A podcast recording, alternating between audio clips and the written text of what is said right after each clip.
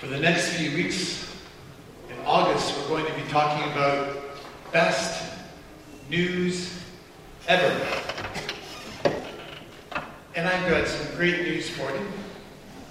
Tia and Jake are getting married next Sunday in Kitchener, Waterloo, somewhere in Ontario.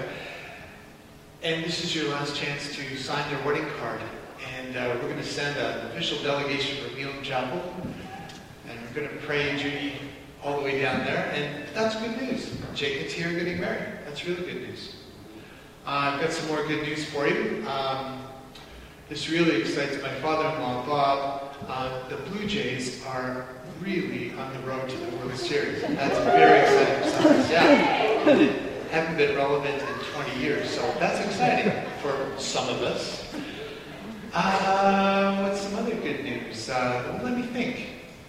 Uh, let me define the good news, and I'll tell you why I'm talking about good news. For the next few weeks, we're going to talk about the gospel. Here's an excellent definition of the gospel, the best I've ever read. It was written in fairly recently, in 1525, by William Tyndale. He's the guy who translated the Bible into English and was killed for his efforts.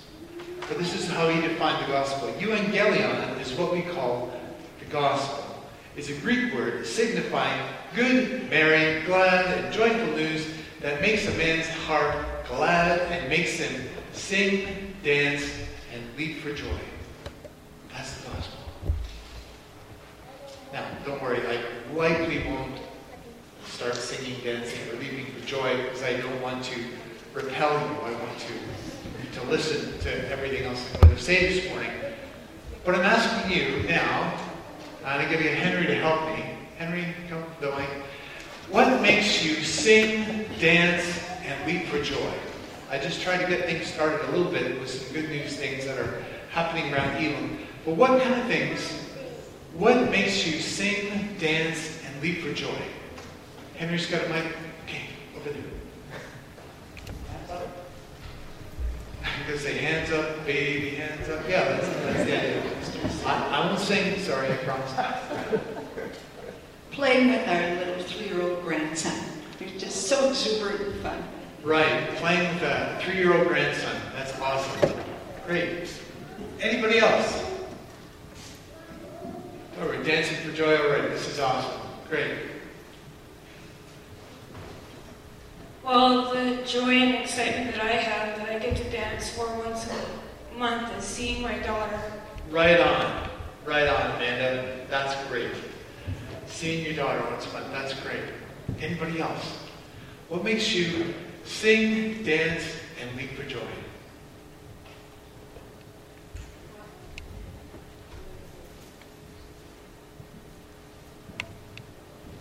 The birth of a new baby. The birth of a new baby. Yeah, that's great. That's great. Yeah.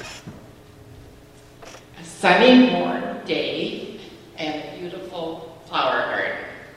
Great. Yeah. And one where the humidex is below 40, which we've experienced this morning. That's, yeah, and then you're able to leap for joy. That's great. Anyone else? What else makes you sing, laugh, and dance for joy? Sorry, sing, dance, and leap for joy. Anything else?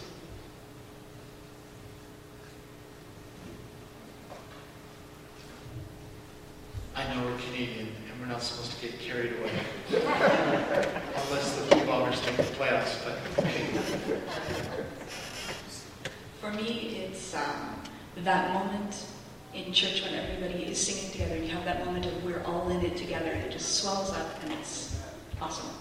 Yeah, that's good. And it's a, it's like a, kind of like an offering, right? That's where we get the whole offering up stuff. Yeah. I have two. One, Okay. probably the ocean. Just one. And then when you get to reunite with people, that's really nice. I'm sorry, Nicole. What was the second one? Reunite. Like Reuniting with Yeah. people. Yeah, that's great. Oh, being on holiday and getting a text from our son saying, I got a job. unbelievable.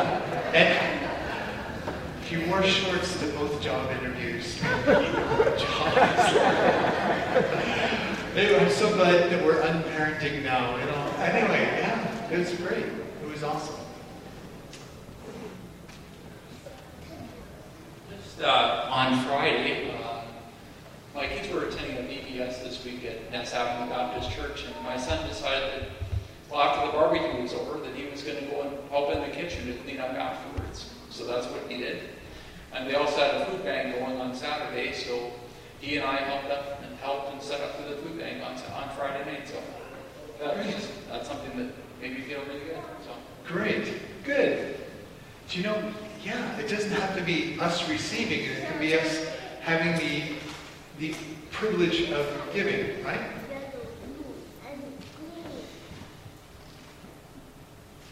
Yes, my husband was in a car crash this last Friday, but he, he, he is well and good today. Thank God for that.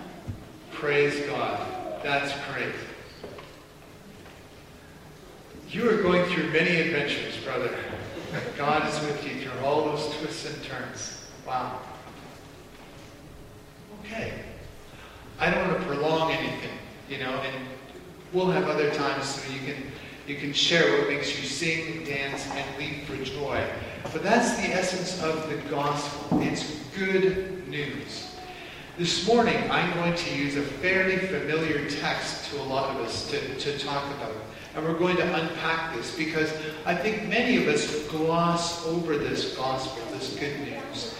And we say, yeah, yeah, yeah, it might be good news for those people who really need good news. But eh, it's left us a little bit cold. We get so, so familiar with it that we take it for granted.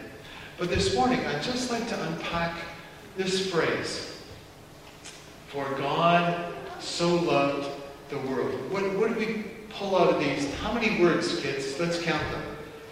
One, two, well, audience participation. Let's count the words. One, two, three, four, five, six. Anybody get more or less than six? Okay. We can get the eye doctor working on that. Okay, I get six six words. For God so loved the world. So what? So what? Well, let's unpack that. First thing I get out of this little phrase is that there actually is a creator. Now, you might think that's a no-brainer, but it's a not. A, it's many people don't agree with that. But there is a creator, and, and we talked about that in other, other sermons. The reason why it's rational to believe in the existence of a loving creator when you look at the complexity and beauty of creation, or just the odds that we're here as a result of random chance are just too great. And if you want to discuss and debate all the details of how the creation developed and how long it took, that's a really interesting conversation. Don't have time for it. What I'm saying is that there is a creator. Not everyone in the Canadian church agrees with me. Um, while I was on holidays, uh, my mother-in-law showed me this fascinating article about uh, a minister in the United Church, in uh, a church in Toronto. Her name is uh, Gretta Vosper, and she's fairly well known in United Church circles. Um, she says that the Bible is uh, mythology.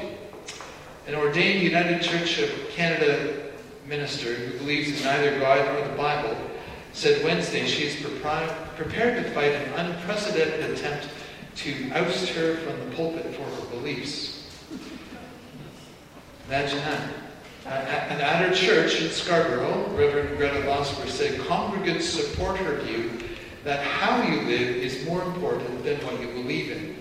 Now, she's got a good point there, that how you live is very important. But what you believe in is the utter foundation that determines how we live. And I would posit to you that if you go around, if you base a church on, um, you know, on atheism, it's not going to last very long. I respect people who are atheists. I, believe, I respect people who are agnostic and they're skeptical about the existence of God because of all the hardship in the world and in the, in the world and all the bad things that happen. I totally respect people's skepticism about that. But in spite of our feelings and our skeptical thoughts about the existence of a God or the existence of a loving God, He does exist. He is there. And it is just interesting reading the progression in this article, but I guess I would posit to you that if there is no God, there's no one that we're accountable to, and it really doesn't matter how we live. We can do whatever we please. If there are no divine rules, then we can make our own rules, which a lot of people are doing. And we can base our rules on whatever most of the people think is okay, which seems to be how our society is going. But if we don't base our society, base our life in something solid, we're going to be blown all over the place.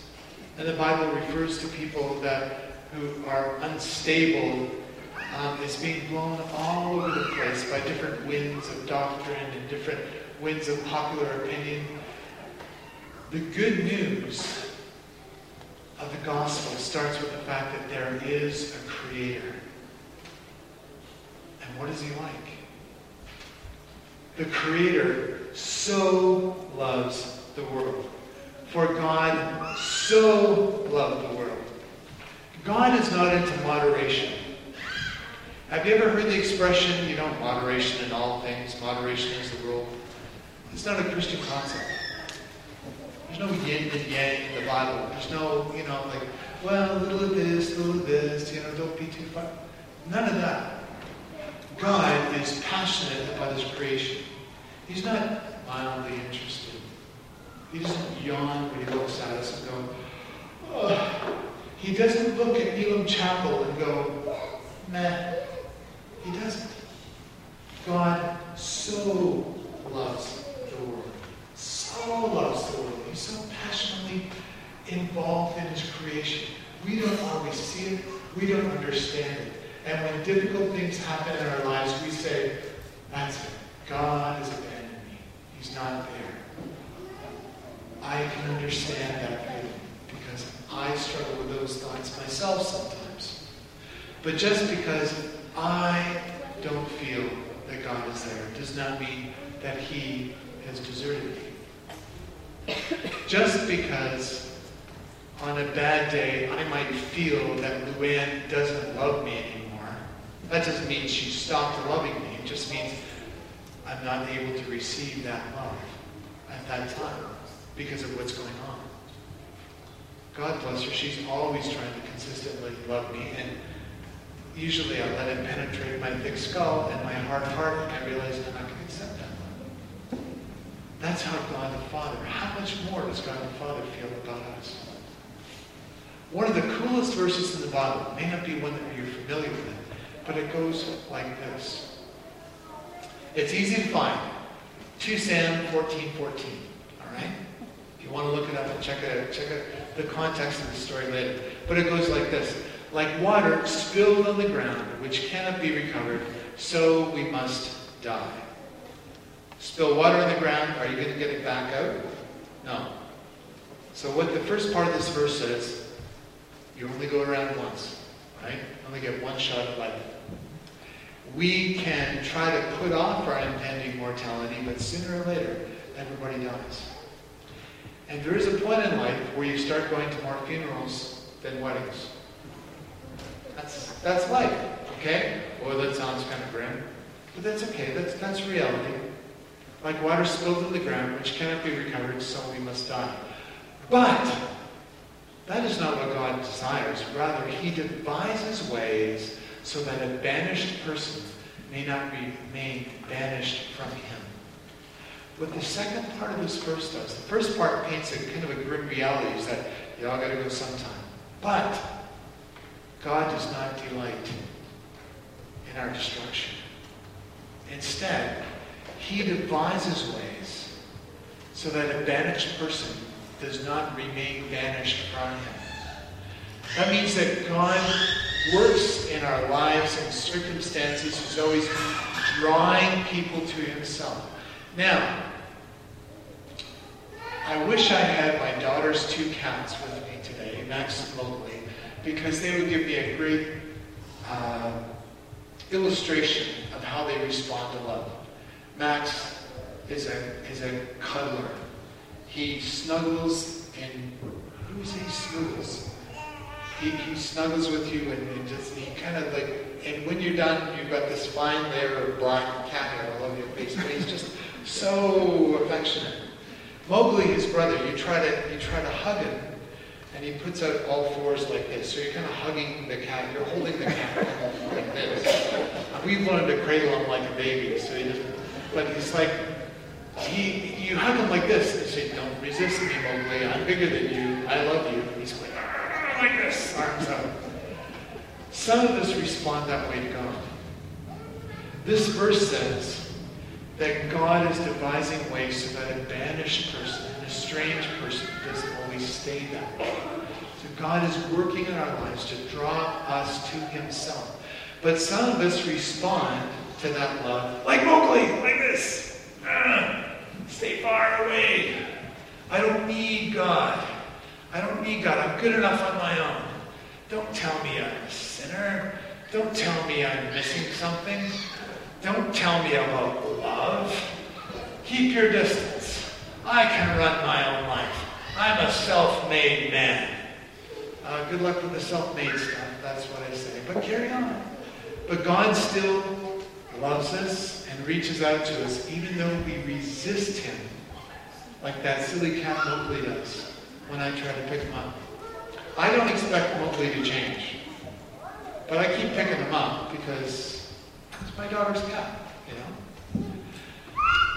God is always devising ways so that a banished person may not remain estranged from Him. He's always working in our lives.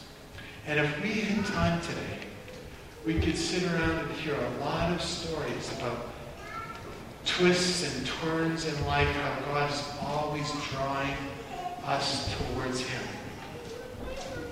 God so loves the world. That, that little word so is so important.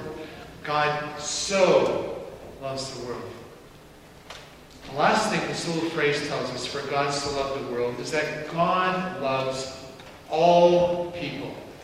He doesn't play favorites. That happens in some families, right? And I would get you started down the wrong path, but maybe you felt you were overlooked in your family, or maybe you were the favorite and you said, well, obviously, you know. But it's, it's easy to, to, to feel that way. And I'm saying that just because I we've come back from an extended family visit, and that always makes you think about who grew up how, and it's all right, I'm over it. But, um, but God loves all people. Now, down through history, it's been interesting to see how people have said, well, God loves us more than anybody else. He's with us. And remember, now in the Bible, God did choose the Hebrews as his special people for a while so that he could bless the whole world. You look at Genesis 12. We don't have time to do it this morning. Genesis 12, God chooses the Hebrew people and makes a covenant with Abram and said, you know what? Through you, I'm going to bless the whole world. The whole world. Through your motley little band. And he told the Hebrews later on, I didn't pick you because you were really successful. I didn't pick you because you were just inherently awesome. I just loved you because I loved you. Oh, that kind of takes the air out of our tires a little bit. But on the other hand, it gives us great value because God the Creator chooses us and loves us. Now, it's interesting to see through history how some people have said, well, God is with us more than anybody else. This is a German soldier's belt buckle from World War I. It says, you can't read it, but it says, Gott mit uns. I hope, does that sound close enough? Close enough. Thank you. Rose says it's close enough. Well, what that means is God with us. Imagine every time you do up your beds, saying, yeah, God with us, you know, when you go out and fight Canadians? Wait a minute. I thought God was with them. What side is God on? Um, and then we get into Canadian church history. It's bad we say, oh, those people, well, they were deluded, you know. But then you look back at our history as Canadian church, and how we cooperated with the Canadian government taking Aboriginal people, children away from their families and beating them for speaking their native language, thinking that we could beat some kind of Christian morality into them. Uh, I don't think God was with us at that time either. Abraham Lincoln had an interesting perspective on this whole God with us thing. Someone asked him during the American Civil War, Is God on this side? Is God on your side? And he said, Sir, my great concern is not whether God is on our side. My greatest concern is to be on God's side, for God is always right. God loves all people. For God so loved the world. There's a creator, a creator who loves us so much.